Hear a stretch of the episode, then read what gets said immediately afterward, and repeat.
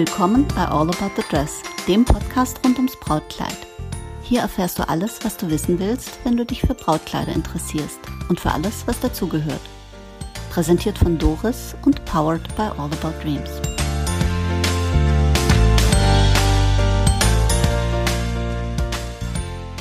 Willkommen zurück zu All About the Dress. In der heutigen Episode erzähle ich mal was über eines der größten Mysterien rund ums Brautkleid. Den Preis eines Brautkleides. Der Preis ist heiß, heißt diese Episode nicht umsonst. Ich würde hier gern mal mit ein paar Mythen und Missverständnissen aufräumen. Mir ist schon so oft im Leben das Gerücht begegnet, dass die Preise im Brautmodengeschäft gnadenlos überteuert sind Fantasiepreise, Pi mal Daumen. Und manche glauben, das ist alles völlig unnötig und alles, was mit Hochzeit zu tun hat, ist sowieso gnadenlos überteuert und man nützt den Wunsch nach Ästhetik, die Träume, Schönheit und Harmonie schamlos aus und kriegt ein hochwertiges Kleid völlig zurecht in China für kleines Geld. Stimmt das? Ich versuche das mal zu analysieren. Ein Brautkleid ist nicht selten das teuerste Kleid im Leben einer Frau. Woran liegt es? Warum sind Brautkleider teuer? Was bestimmt den Preis? Sind es Fantasiepreise? Ich versuche das mal für euch zu analysieren, warum ein Brautkleid das kostet, was es kostet und welche Faktoren den Preis eines Brautkleides maßgeblich beeinflussen. Vorab, wenn ich hier irgendwelche Hersteller oder Fakten nenne oder ähm, ähm, sonstige Dinge beim Namen nenne. Das entspringt meiner Erfahrung, ist keine Werbung und dient nur der Information, nur damit wir das klar haben. Jetzt mal zu den Fakten. Erfahrungsgemäß nimmt ein Brautkleid zwischen 5 bis 15 Prozent des gesamten Hochzeitsbudgets ein. Das ist also nicht der größte Posten des Budgets, wie manche glauben aber schon ein maßgeblicher. Was ist der größte Posten? Klarer Fall, also zumindest für jemanden, der sich mit Hochzeiten auskennt. Das sind die Gäste, also sprich die Bewirtungen, die Speisen und Getränke, mit denen sie gastlich bewirtet werden. Aber jetzt schauen wir uns mal an, was den Preis eines Kleides bestimmt. Der wesentliche Faktor ist, oder einer der wesentlichen Faktoren, der Einkaufspreis. Das ist der Einkaufspreis, den der Hersteller kalkuliert und uns Brautmodengeschäften in Rechnung stellt. Auch hier gibt es beeinflussende Faktoren. Die Herkunft und die Bedingungen, unter denen ein Brautkleid produziert wird. Ungefähre Faustregel, je weiter weg von Deutschland Brautkleider hergestellt werden, umso preiswerter ist die Produktion. Was sich mittlerweile ein bisschen rumgesprochen hat, aber gern verdrängt wird, da gibt es die speziellen Charakteristika der vielen Textilfabriken in Fernost. Kinderarbeit, keine soziale Absicherung, kein Urlaub, Bedingungen, bei denen einem bei genauer Betrachtung gruselt, kein Arbeitsschutz, keine Toilettengänge etc., Elternzeit, Mutterschutz, Fehlanzeige und dergleichen mehr. Ich erinnere mich an den Bericht eines deutschen, deutschen Sportartikelherstellers vor einiger Zeit. Der war super stolz darauf, dass die Schwangeren im neunten Monat bei der Arbeit sitzen dürfen und nicht mehr am Band stehen müssen. Wohlgemerkt, die dürfen sitzen im neunten Monat. Das ist ja mal richtig klasse. Kann man darauf stolz sein? Das müssen wir nicht diskutieren. Meine Haltung hierzu ist, wir wollen alle unter vernünftigen Bedingungen unseren Lebensunterhalt verdienen und wir wollen auch davon leben können. Von reich werden spricht kein Mensch. Wir sprechen von leben können. Aber bei unserem Konsum sieht es anders aus. Ich finde, da muss man ein bisschen genauer hinschauen. So, je näher man nach Deutschland kommt, umso teurer wird es in der Produktion. Warum ist es so? Wir haben hier Rahmenbedingungen, die das bestimmen. In Deutschland bezahlen wir zur Produktion auch noch ganz viele andere Faktoren. Soziale Absicherung, Lohn, Nebenkosten, Krankenversicherung, Urlaub und auch Kostenpunkte, die der Braut nicht klar sind. Feiertage, Arbeitsschutz, Berufsgenossenschaft und, und, und. Das sind Dinge, die wir als Arbeitnehmer tatsächlich gerne in Anspruch nehmen. Wir sind uns aber nicht im Klaren darüber, dass das auch bezahlt werden muss, dass das auch Produktionsbedingungen mitbestimmt. Wenn wir uns anschauen, wo ein Kleid gefertigt ist und nach Deutschland blicken, dann sind die Personalkosten in Deutschland wohl der größte Faktor. Ich habe mit Hanna von Lorelei Feine Kleider mal drüber gesprochen. Sie sagte mir, der größte Kostenanteil eines Kleides liegt natürlich in den Personalkosten, aber die sind unumgänglich und wir finden, unsere Arbeit sollte das auch wert sein. Leider versteht es nicht jeder, da die Geiz ist geil Mentalität leider fest in den Köpfen steckt. Gerade im Bereich Bekleidung gibt es leider ein völlig verzerrtes Preisempfinden. Aber wenn man sich mal klar macht, dass jedes T-Shirt von einer Schneiderin oder Näherin in mehreren Arbeitsschnitten genäht wurde und man den Stoff auch nicht geschenkt bekommt, müsste jedem klar sein, dass es nicht mit rechten Dingen zugehen kann, wenn dieses T-Shirt zum Schluss für 10 Euro im Laden hängt. Zitat Ende. Dem kann ich mich nur anschließen. Und wenn man überlegt, dass auf den Endpreis noch alle Steuern und Gebühren draufkommen, dann relativiert es diesen fragwürdigen Preis erst recht. Auch die anderen deutschen Hersteller, und da gibt es viele und tolle, die in Deutschland produzieren, die haben sich bewusst, und ich sage das ganz wörtlich und genau so, die haben sich bewusst gegen eine preiswertere Produktion im Ausland entschieden. Die Gründe sind vielfältig und reichen von den Arbeitsbedingungen und von einer Haltung, von Rahmenfaktoren, unter denen man sein Produkt herstellt, über die Schaffung und Erhaltung von Arbeitsplätzen bis hin zur Qualität und vielem mehr. Stichwort Qualität, das ist ein super Stichwort, das liebe ich. Die Qualität ist einer der wichtigsten Aspekte, die den, Brau, äh, die den Preis, so jetzt mal wieder beim Preis eines Brautkleides bestimmen. Da kann man ganz viel dazu sagen. Und es gibt durchaus eine Korrelation zwischen Qualität, Preis und auch Herkunftsland. Nicht zwingend und nicht immer, aber man kann schon aus der Erfahrung Dinge ableiten. Die Qualität des Materials und der Verarbeitung zum Beispiel. Das Material ist ein Faktor, ein hochwertiges Material. Das bestimmt nicht nur die Optik und Anmutung eines Brautkleides, sondern ganz klar durchaus auch seinen Preis mit. Ein hochwertiges Material ist ein Faktor. Wenn das Material den Preis eines Kleides nicht mitbestimmt, dann ist es ein Billigzeug und fällt nicht ins Gewicht. Ob man sowas tragen möchte, ist die andere Sache. Da gibt es so viel unterschiedlich qualitativ hochwertige oder minderwertige Stoffe, auch bei Synthetikfasern. Synthetikfasern sind heute nicht zwingend schlechter, aber es kommt einfach darauf an, was es für eine Faser ist, wie nachhaltig wurde sie produziert und so weiter. Materialausrüstung und Veredelung ist hier ein Stichwort. Zum Beispiel, dass etwas antistatisch ist, dass ein Kleid nicht dauernd am Kleid klebt. Sowas macht eine gute Ware aus. Ist der Stoff feinfädig, fließend fallen? Was ich zum Beispiel auch nicht wusste, ist, es gibt einen speziellen Studiengang für Materialausrüstung. Das ist total klasse, finde ich. Spitze ist das Material der letzten Jahre. Bei Spitzen ist die Frage, wo wurde die entworfen? Aus was besteht die Spitze? Es gab mal von Kisui ein wunderbares Kleid mit einer sagenhaften Spitze. Die war so weich. Was war da verarbeitet? Ich habe es schier nicht geglaubt, als ich es gehört habe damals. Kaschmir. Das war eins der feinsten Kleider, die ich je in der Hand hatte. Also das liebe ich immer noch. Dann Seide. Seide ist ein wunderbares Material, aber nicht immer unbedingt ethisch völlig korrekt muss aber nicht zwangsläufig ein Seidenmaterial sein. Es gibt viele Kunstfasern, die mittlerweile bessere Eigenschaften haben als Seide und genauso wertig aussehen. Also da muss man immer genau hingucken. Da wird es auch noch eine Podcast-Folge geben zum Thema Stoffe. Die Haptik ist ein Faktor. Wie fühlen sich die Stoffe an? Weich, glatt, schön.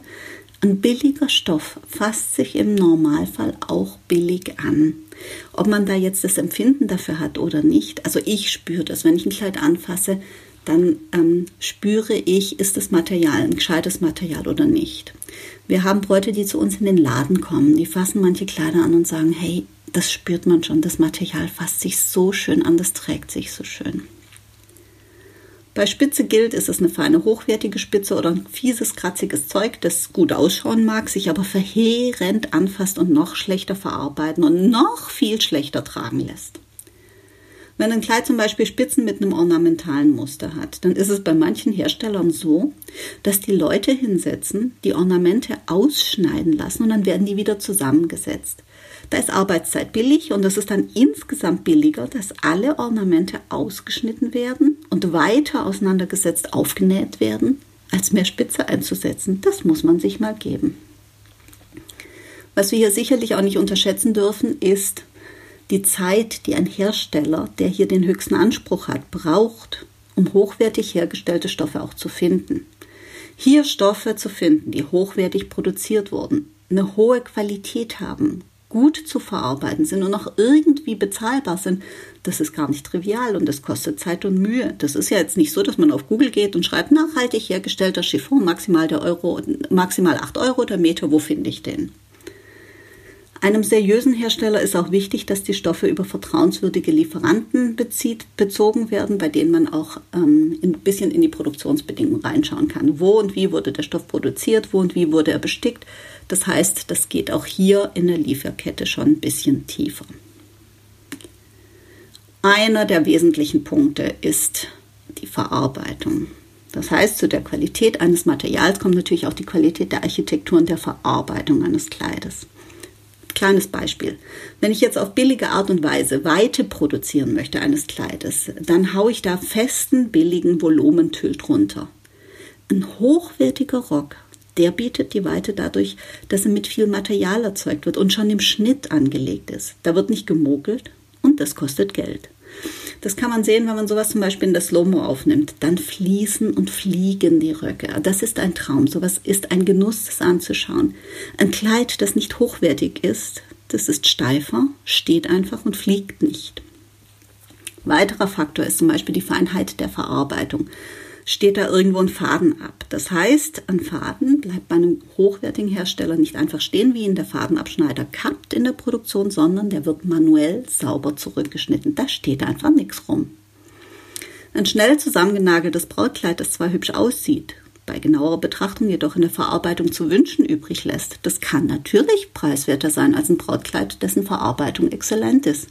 Und da gibt es noch ein paar weitere Faktoren, wo das augenscheinlich ist, was man auch vielleicht ein bisschen mit ungeübtem Auge sieht und spürt.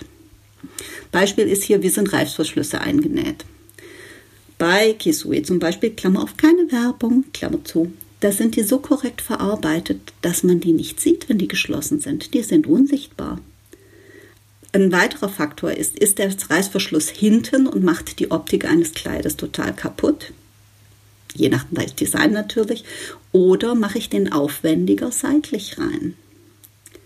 Die Einstellung der Kurbelnaht. Ist die Kurbelnaht zu weit eingestellt, franzt der Stoff aus. Ist die so klein ausgestellt, dass der Stoff nicht ausfransen kann, dann brauche ich mehr Stoff, mehr Zeit, das kostet Geld, hat was mit Qualität zu tun. Steine, sind Steine aufgenäht oder aufgeklebt? Wenn ich sowas sehe, wenn ich aufgeklebte Steine sehe. Das ist so gruselig. Das ist auch, wenn man das nach Jahren dann anguckt, dann vergilbt dieser Kleber und wird hart. Dann hat man unter einem Stein so ein, so ein Bobbel auf dem Stoff. Das ist so gruselig. Also, ähm, nee, nicht, wenn man Anspruch hat. Es sind da Bändchen am Arm verarbeitet, die das Kratzen von einem Kleid verhindern. Billige Stoffe kratzen öfter. Wie sind die Teile aneinander genäht? Treffen die Enden exakt aufeinander oder gibt es Abweichungen, weil die irgendwie schnell zusammengenagelt wurden? Das hat nicht nur was mit der Optik eines Kleides zu tun, sondern auch mit der Ergonomie. Wie komfortabel ist ein Kleid? Wie gut lässt es sich denn tragen? Nicht jedes Kleid, das hübsch aussieht, ist auch bequem im, im äh, Gebrauch, wenn man es trägt. In der Automobilbranche würde man sagen, wie sind die Spaltmaße? Gibt es eine Qualitätskontrolle in der Produktion? Werden die Kleider geprüft, bevor sie das Haus verlassen und zum Einzelhändler geliefert werden?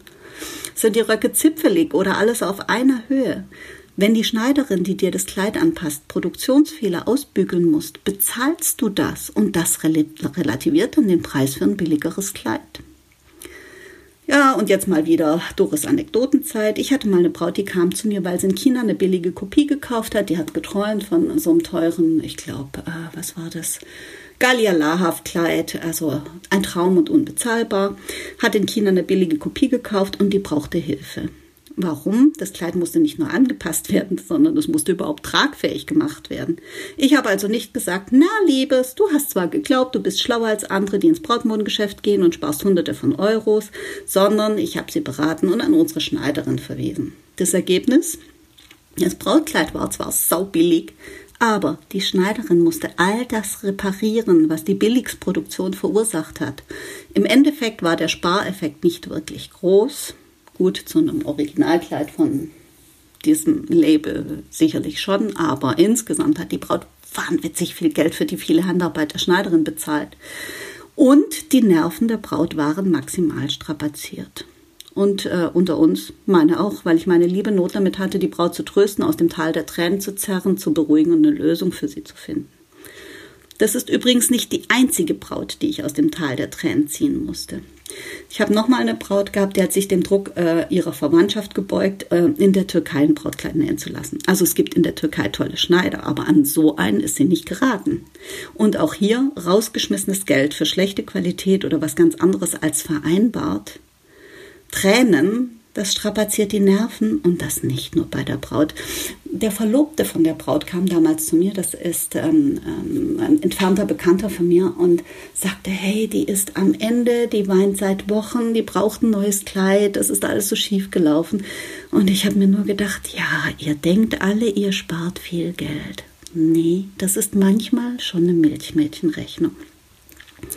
Bei der Verarbeitung gibt es noch so viele Themen. Werden rechts-links-Nähte gemacht, also keine billige Kettelnaht oder Overlock-Naht, sondern ähm, es gibt keine offenen Kanten nach an, außen. Das heißt, das, so eine Kettelnaht kann am Bein schubbern. Wenn ich eine, eine Rechts-links-Naht habe, dann schubbert da nichts. Sind wir wieder bei dem Thema Qualität.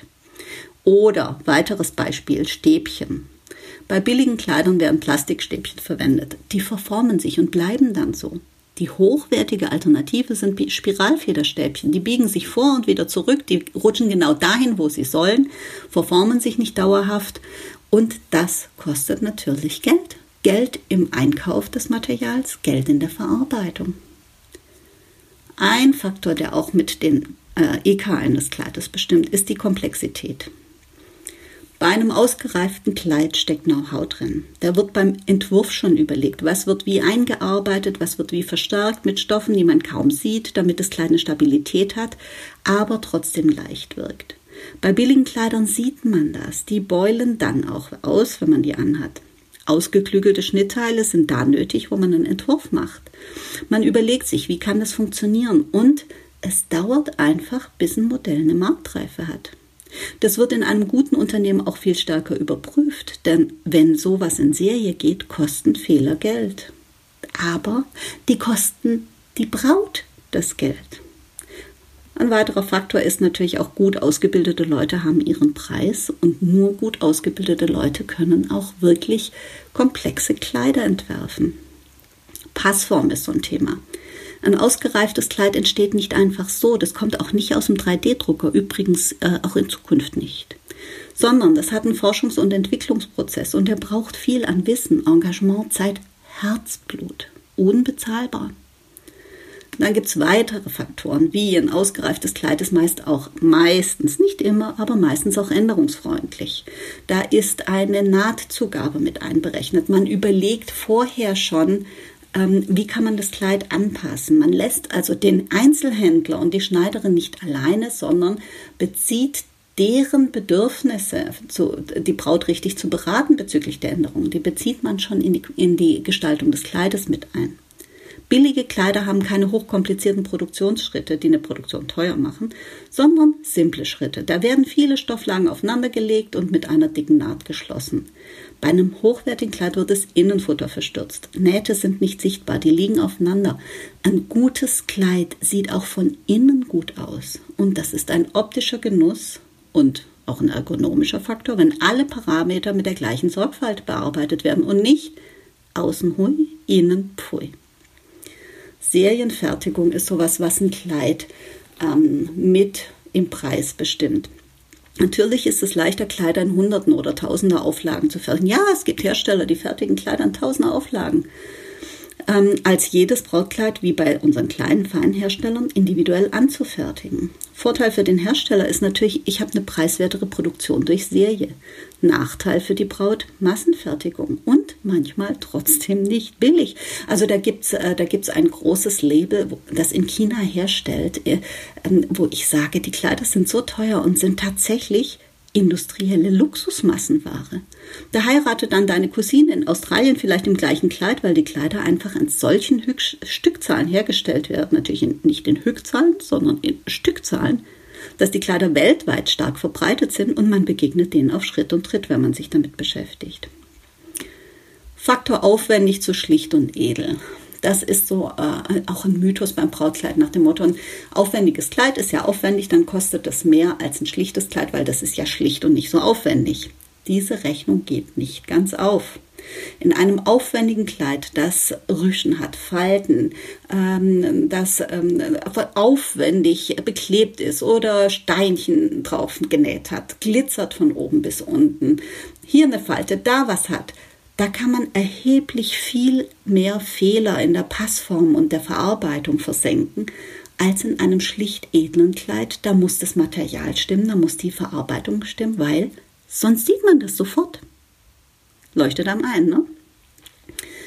Ähm, weiterer Preisfaktor sind Marke und Design. Ein großer Name oder ein bekannter Designer, der muss viel Werbung machen, der macht PR, der muss präsent sein, der produziert Showkleider, die unverkäuflich sind, der macht viel beachtete Modenschauen, der bucht teure Models. Das, auch das sind Dinge, die den EK eines Brautkleides mitbestimmen. Um nochmal die Autobranche zu bemühen. Forschung und Entwicklung sind hier maßgebliche Faktoren. Nicht selten entwickelt ein bekannter Designer eine Stilrichtung oder einen Schnitt und wird dann preiswert weltweit kopiert. An wem bleiben die Kosten hängen? Am Designer. Der, der den kreativen Prozess geleistet hat. Ja, und dann gibt es noch kleinere Faktoren wie Futterstoffe zum Beispiel, äh, die Qualität der Kurzwaren. Sina Fischer zum Beispiel hat äh, nur Futterstoffe aus Viskose. Die kosten ein bisschen mehr, sind aber dann einfach auch anders zu spüren, anders zu verarbeiten, hochwertiger. Dann kriege ich einen Kleidersack dazu, einen Kleiderbügel. Wie sind die Labels und Tags? Sind das, ist es fieses, kratziges Zeug? Sind die gut eingenäht? Sind die mit Bedacht eingenäht, dort, wo sie nicht schubbern, wo ich trotzdem mich von dem Label überzeugen kann. Und dann Themen, an die wir jetzt nicht so denken, wenn wir uns damit nicht beschäftigen. Fotorechte. Wenn ein Hersteller einen Fotografen und Models beauftragt, dann muss er Fotorechte kaufen. Das heißt Buyouts für die Bilder. Für welchen Zweck verwende ich denn die Fotos? Das ist eine komplexe Sache und ähm, also da kann man schon viel Geld versenken. Alle diese Punkte gestalten die Qualität, den Einkaufspreis, den wir beim Hersteller bezahlen. Da gibt es fantastische Labels, die fertigen in Europa oder in Deutschland. Das hat für uns Brautläden nicht nur einen maßgeblichen Qualitätsaspekt, sondern wenn was wirklich katastrophal schief gehen könnte, dann kann ich in der allergrößten Not hinfahren und ein Kleid abholen oder sonstige Notfallhilfe leisten oder den Stoff über Nacht kommen lassen. Um nochmal Sina zu bemühen, Sina Fischer Design, äh, Erinnerung, keine Werbung, sondern erwähnen aus Überzeugung. Die fertigten Steinwurf weg von hier auf der Schwäbischen Alb in Albstadt, wo früher die Textilindustrie zu Hause war, bevor das meiste kaputt ging und durch die Produktion in Fernost ersetzt wurde. Die Verwendung von zertifizierten Stoffen, achtsamer Einsatz von Material und Wiederverwendbarkeit, das hat für Sina einfach einen hohen Stellenwert. Und man kann mit einem kleinen Hersteller vor Ort oder in der Nähe ganz andere Sonderwünsche realisieren. Sina bezeichnet das als flexible Brautmode. Da kann ich gegebenenfalls, wenn es dringend ist, hinfahren, das Ganze persönlich besprechen. Und dass das eine ganz andere Qualität hat, das muss man gar nicht groß erklären. Dass sich sowas im Preis niederschlagen muss, ist auch klar. Aber ist Nachhaltigkeit und bewusste Produktion nicht im Sinn von uns allen?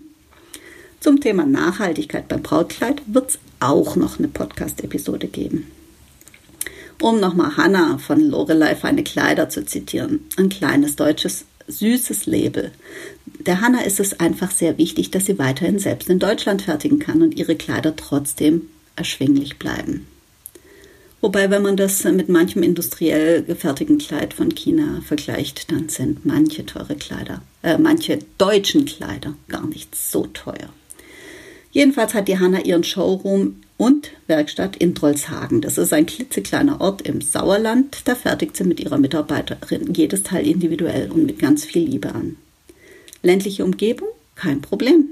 Der Großteil wird über ihre Händler in ganz Deutschland verkauft und deswegen muss sie keine Großstadtmiete zahlen. Das ist ein Kompromiss.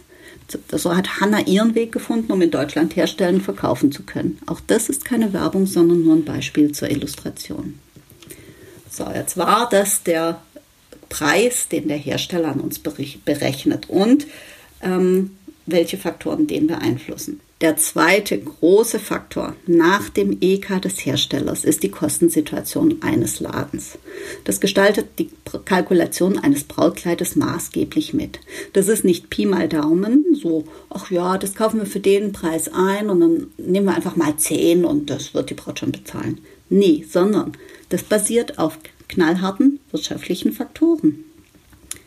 Also, ein Faktor sind Miete und Nebenkosten, Strom, Gas, Heizung, Grundsteueranteil. Das kennt jeder, das bezahlen wir alle jeden Tag, wenn wir nicht unter der Brücke wohnen.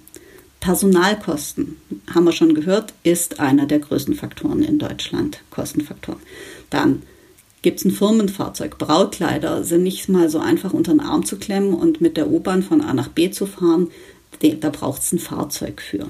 Dann haben wir Personalnebenkosten, Rentenversicherungsbeiträge, Krankenversicherungsbeiträge, Pauschalversteuerung bei Minijobbern, Knappschaft, ähm, Steuern, Gebühren, Abgaben, Zoll.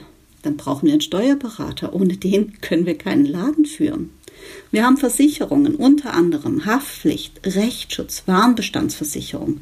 Wir zahlen die Berufsgenossenschaft. Dann haben wir einen Anwalt, also wir persönlich haben eine zauberhafte, äh, äh, sehr humorvolle und kompetente Anwältin. Die haben wir nicht, weil wir uns mit so vielen Bräuten äh, vor Gericht streiten, sondern die haben wir für AGBs, Kaufverträge, Fragen von Wettbewerbsrecht, Markenrecht, Datenschutz etc. Wir bezahlen IHK und ähnliche Beiträge, Rundfunkbeitrag, GEMA etc. Marketingkosten. In normalen Jahren haben wir Messeauftritte auf Konsumermessen. Wir brauchen eine Webseite, die muss gestaltet werden, die muss äh, ähm, gefüllt werden. Dafür brauchen wir Fotos, wir brauchen Zeit für Instagram. Technikausstattung, Hardware. Wir haben, wenn wir in normalen Zeiten Brautkleidanproben machen, äh, sind wir gute Gastgeber. Wir brauchen Sekt, Getränke, wir haben Gastgeberkosten. Wir möchten der Braut ein schönes Ambiente zur Verfügung stellen. Das braucht, äh, auch das kostet Geld und es braucht Dekoration. Ähm, frische Blumen, bitte kein staubiges Pampasgras, um das Thema Pampasgras wieder auch in dieser Episode zu bemühen. Wir brauchen einen Fensterreiniger. Die normalen Braut, also jedes normale Brautmodengeschäft, was auf sich hält, hat große Fenster. Die kriegt man nicht alleine sauber. Es braucht Fensterreiniger. Ich kenne kein Brautmodengeschäft, das keinen hat. Wir zahlen Geld für Reinigung, Reparaturen, Ausbuchen von beschädigten, defekten, unverkäuflichen Kleidern. Irgendwann ist ein Kleid einfach durch oder wird so beschädigt, dass man es nicht reparieren kann, nicht abverkaufen kann. Wir haben Orderkosten. In normalen Jahren, wenn uns nicht die Pandemie plagt, fliegen wir zu Ordermessen. Da gucken wir vor Ort die Kleider an. Das müssen wir, weil online Kleider einkaufen ist ein heilloses Unterfangen und Fehler bei uns im Einkauf sind teuer. Hotelflüge, Spesen, Mitarbeiter, die mitkommen, ähm, Restaurant, was weiß ich, das ist alles nicht so ohne. Weiterbildung.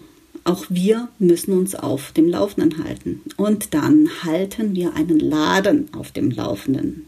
Sprich, wir haben Müllgebühren, Putzmittel, Telefonkosten, Zusatzkosten in der Pandemie für Masken, Hygieneaufwände, Desinfektionsmittel. Wir haben uns einen Luftreiniger angeschafft und so weiter.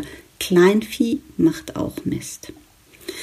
Jetzt haben wir uns angeschaut den EK eines Brautkleides, die Kalkulation eines Brautmodengeschäfts. Jetzt kommt noch der Faktor dazu, der Markt, Angebot und Nachfrage. Aus Funk und Fernsehen bekannte Läden können mehr verlangen, weil man ihnen mehr Seriosität zutraut. Die kommen ja im Fernsehen. Und hier schlägt ganz knallhart das Gesetz von Angebot und Nachfrage zu. Ob man für das gleiche Kleid des gleichen Herstellers in einem Laden weil der bekannt ist, erheblich mehr Geld bezahlen will, bleibt aber der Entscheidung der einzelnen Braut überlassen. Bei bekannten Labels zahlt man das umfangreiche Marketing den Namen mit. Allerdings, das lässt ein bisschen nach und die großen Labels kämpfen zunehmend mit neuen frischen Marken, die einfach cool sind. Ein weiterer Faktor ist, wer bezahlt die teuren Innenstadtmieten der schicken Läden? In welche Kalkulation fließen diese Kosten mit ein? Richtig, haben wir schon beim Kostensituation des Brautladens gehabt, ins Brautkleid. Manchmal ist es nicht verkehrt, sich einen kleinen Laden auszusuchen, der nicht in 1A-Lage sein Geschäft hat und nicht die großen Flächen, vielen Personalkosten und die aufwendige Administration mit einkalkulieren muss. Und ein weiterer Faktor ist eine optische Täuschung. Ein großer Laden hat nicht automatisch mehr Angebot. Der hat die Dinge vielleicht besser verteilt, schicker verteilt oder ähm, mehr vom Gleichen. Auch das ist ein Faktor, der fließt mit ein. Der nächste Faktor, der nächste große Kostenpunkt ist die spezielle Situation von Brautmodengeschäften. Wir haben keine Laufkundschaft, keinen Durchlauf wie bei HM. In der Beratungszeit können wir nichts anderes tun. Das heißt, wenn wir jetzt eine Anprobe haben, dann ist die Beraterin zwei Stunden oder wie lange man eben die Anprobe ansetzt, auf die Braut konzentriert. Und das ist auch gut so. Das ist auch unser, unser USP, unser, unser Mehrwert, den wir leisten. Die Beratung ist intensiv, aber die Arbeiten im Hintergrund sind vielfältig. Man muss Kleider sortieren, Kleider aufbügeln. Wir haben einen Wareneingang, Warenprüfung, Warenerfassung, Buchhaltung und die Bürokratie drumherum, die ich jetzt nicht vertiefen möchte, die ist sensationell. Und wenn ein Kleid verkauft ist, dann ist es anders als bei HM. Das T-Shirt ist rausgetragen, bezahlt und damit fertig. Bei uns fängt die Arbeit damit erst an. Das Kleid muss bestellt werden in der richtigen Größe, Sonderwünsche müssen dem Hersteller korrekt mitgeteilt werden und so weiter und so weiter und so weiter. Einen der wichtigsten Faktoren, den sich die Braut bei der äh, Brautkleidauswahl überlegen sollte, finde ich, ist, was ist mir ein Brautkleid wert? Wir haben schon gehört, 5 bis 15 Prozent des Budgets, das ist weniger, als man gemeinhin glaubt. Meine Haltung dazu, ein Brautkleid ist ein Traum, der realistisch ist. Anders als die eigene Insel oder der Fünfkaräter oder die Nacht mit Brad Pitt, der soll ja gerade mal Single sein. Ähm, trotzdem wird es nichts, glaube ich, für uns. Ähm, ein Brautkleid ist ein Traum. Und den kann man sich tatsächlich in einem gewissen Maß realisieren. Der nächste Faktor, den ich zu bedenken geben möchte, ist, was zeigst du deinen Kindern in 20 Jahren? Zeigst du denen die Gästeliste oder die Speisekarte, wenn wir schon die Faktoren sind, was macht das äh, Hochzeitsbudget aus? Oder zeigst du Hochzeitsfotos? Auch ein toller Fotograf kann ein billiges Kleid, das nicht richtig sitzt, nicht richtig angepasst ist und dem man seine Minderheit, mindere Qualität anschaut, nicht mit Retusche und Tricks und Photoshop und Lightroom zu einem Couturekleid machen. Oder er macht das, dann muss man dem aber die zehnfache, das zehnfache Honorar bezahlen, weil er damit 100 Stunden verbringt. Eine weitere Überlegung ist, was gibst du für einen Urlaub im Durchschnitt aus? Wie viele Urlaube machst du in deinem Leben? Meine Erfahrung ist, ein durchschnittlicher Urlaub kostet so viel wie ein Brautkleid mittler, mittlerer bis hoher Qualität. Ähm, wie viel Urlaube macht man im Leben? Irgendwann weiß man nicht mehr, habe ich die Leute äh, kennengelernt auf Fuerteventura oder auf Menorca. Äh, irgendwann verschwimmen auch die Bilder, habe ich mir den Gürtel auf Bali gekauft oder in Dom Rep. Ähm, die Urlaube sind eine wichtige Sache, aber es sind viele. Ein Brautkleid ist einzig und ewig. Eine Überlegung, die ich mir damals auch gestellt habe, ist, was zahle ich an Miete für einen Monat? Ohne mit der Wimper zu zucken, da denke ich nicht drüber nach. Gut, keiner von uns will unter der Brücke schlafen, aber das, was ich jeden Monat bezahle, für, ähm, damit das, dafür, dass ich ein gutes, schönes Heim habe, ist mir das nicht auch wert für ein Brautkleid? Ein einziges im Leben. Eine weitere Frage, die man sich stellen kann, ist, woran erinnern sich die Gäste? Ich persönlich war auf so vielen Hochzeiten. Ich erinnere mich wirklich fast nie ans Essen, außer bin ich satt geworden und war es lecker. Das kriege ich hin mit einem Menü für 30 Euro, das kriege ich hin mit einem Menü für 300 Euro pro Person. Ich erinnere mich immer daran, wie die Braut ausgesehen hat. Das Essen geht in den nächsten 48 Stunden den Weg alles Irdischen, aber das Brautkleid ist ewig. Du willst, dass man sich ans Brautkleid erinnert und du willst kein Kleid tragen, das nicht im Gedächtnis bleibt, weil es dich nicht einzigartig mag, macht. Mir begegnet auch immer wieder das Argument, ja, ich kaufe das nur für einen Tag. Das ist ein Irrtum. Du kaufst ein Brautkleid nicht für einen Tag. Du trägst es einen Tag. Kaufen tust du es für dein ganzes Leben und du wirst ihm noch ganz oft begegnen in deiner Erinnerung und auf Fotos. Auch ein Thema, das mir häufig begegnet bei den fünf Themen. Was bereust du nach deiner Hochzeit am meisten? Sind immer in den Top 5. Dass ich mich zu sehr gestresst habe, dass ich am Fotografen gespart habe, dass wir nicht Proben gegessen haben und immer ganz mit oben dabei ist, dass ich mich zum Brautkleid bequatschen ließ bzw. dran gespart habe. Uns begegnen im Laden so viele Brautkleidtraumas. Da sind Mütter, Tanten, Großmütter, Trauzeuginnen, Schwestern, ähm, Begleiter dabei, die sagen, ja, ich habe damals das Kleid von meiner Cousine äh, getragen ähm, oder wir haben ganz schnell geheiratet, nur standesamtlich, wollten dann die, ähm, die äh, Hochzeit ähm, nachholen ist dann nie passiert. Ähm, ich habe nie ein Brautkleid ausgesucht. Ah, man hört die Kirchenglocken klingen. Ich hoffe, äh, das stört euch nicht allzu sehr im Hintergrund, aber so ist das Leben, auch beim Podcast aufzeichnen. Fakt ist, es begegnen uns immer wieder Frauen, die bei uns im Laden sitzen, die gerne ein Brautkleid gehabt hätten, das aus irgendwelchen durchaus nachvollziehbaren Gründen nicht hatten und die tragen diese Lücke mit in ihr Leben. Bei uns im Freundeskreis ist es so, da machen wir dann einfach eine Brautkleidanprobe. Da sage ich, habe ich auch schon gemacht. Bei Efe habe ich meine Efe eingeladen, habe gesagt, du, dann kommst du zu mir, dann machen wir eine Anprobe, so als ob du dir ein Brautkleid aussuchen würdest und dann weißt du auch, wie das funktioniert. Die hat sich dann ein schickes Brautkleid ausgesucht. Klar, sie hat es nicht genommen, muss das auch nicht bezahlen, ähm, ist ja auch schon seit langer Zeit glücklich verheiratet, aber sie hat gesagt, weißt du, das, äh, das lindert das einfach. Das, ähm, jetzt habe ich das auch mal erlebt. Also so ein Brautkleidtrauma ist auch nicht zu unterschätzen. Wenn man sich genau überlegt, was wir machen. Wir sind eigentlich nicht ein Einzelhandelsgeschäft. Wir sind Modeberater, wir begleiten die Braut, wir empfehlen ihr Accessoires, wir begleiten sie bezüglich Schnitte, Farbe, Stoff, ähm, alles, was äh, Fashion ausmacht. Dann sind wir Wedding Planner. Wir haben Tipps auf Lager, können viele Fragen aus der Erfahrung von etlichen Hochzeiten beisteuern. Wir sind Seelentröster und Zuhörer bei Schwierigkeiten mit Mutter, Trauzeugin, Schwiegermutter und ähnlichem. Da können wir auch ein bisschen ähm, ähm, zur Seite stehen und trösten. Wir sind Gastgeber und Eventmanager. Wir steuern zu deiner Hochzeit im Vorfeld einer der schönsten Momente bei. Wir sind Kontaktbörse. Auf Nachfrage können wir weitere Experten vermitteln und empfehlen, weil im Normalfall ist man in der Hochzeitbranche gut vernetzt. Also, wir verkaufen nicht nur Kleider, wir verkaufen Träume. Du bezahlst also nicht nur ein Kleid, sondern du bezahlst das Ambiente, die komplette Erfahrung und Fachkompetenz die Sicherheit, zumindest in einem guten, seriösen Laden, dass du beim Auftreten von Problemen eine Lösung findest, dass du nicht alleine gelassen wirst. Es kann immer mal sein, dass das Leben eine Herausforderung bereithält, auch beim Brautkleid. Wir lassen dich nicht allein. Den ganzen Service, du bezahlst den Service, den wir leisten, der die unterschiedlichsten Themen umfasst und der das Brautmodengeschäft natürlich auch Geld kostet.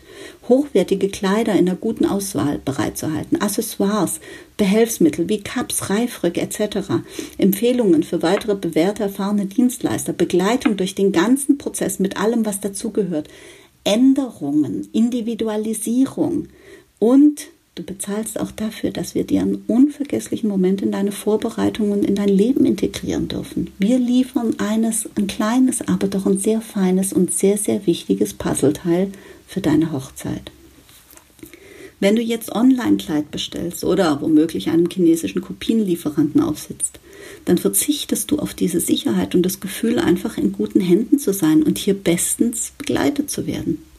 Du verzichtest auch auf einen der schönsten Momente der Hochzeitsvorbereitung. Ich werde noch mal eine Folge machen zum Thema, was sind preiswerte Alternativen. So, jetzt zu den Fakten. Fakt 1, du weißt jetzt, welche Faktoren mit in die Preisgestaltung einfließen. Du kannst drauf schauen. Das gibt einfach auch ein besseres Gefühl, weil du weißt, was alles damit zusammenhängt und welche Qualität wodurch bestimmt ist und welchen Preis hast. Vielleicht schaust du auch beim Kleid genauer hin und lässt dich nicht von der hübschen Optik oder beeindruckenden Fotos blenden. Fakt 2. Wer sich einen Mercedes wünscht, muss sich damit auch abfinden, auch einen Mercedes zu bezahlen. Wir haben viele Bräute, die kommen mit Pinterest-Fotos von teuersten, ausgefallensten Kleidern, von seltenen oder großen Designern und sagen, so stelle ich mir mein Brautkleid vor und das Ganze darf um die 1000 Euro kosten. Leute, wenn ich wüsste, wie man einen neuen Mercedes zum Preis eines alten Fiat verkauft, hätte ich eine Riesenvilla auf Hawaii und den Privatjet, dort jedes Wochenende hinzufliegen. Mein Fazit. Wähle dein Brautkleid so, dass du es auch in 20 Jahren noch mit Liebe anschaust und nicht denken musst, warum habe ich mich von Mami, Omi, äh, Birgit, äh, Trauzeugin XYZ, Brautjungfer Nummer 7 belatschern lassen. Warum habe ich ein Kleid gewählt, das gerade im Trend war, aber eigentlich nicht wirklich für mich gemacht war? Oder warum habe ich 300 Euro gespart oder mich sonstigen Gründen ergeben, die nicht langfristig für ein Leben gedacht waren, sondern nur für den Moment? Dein Brautkleid ist einzigartig und es ist ewig. Ich freue mich äh, über Fragen und ich freue mich auf die nächste Episode mit euch.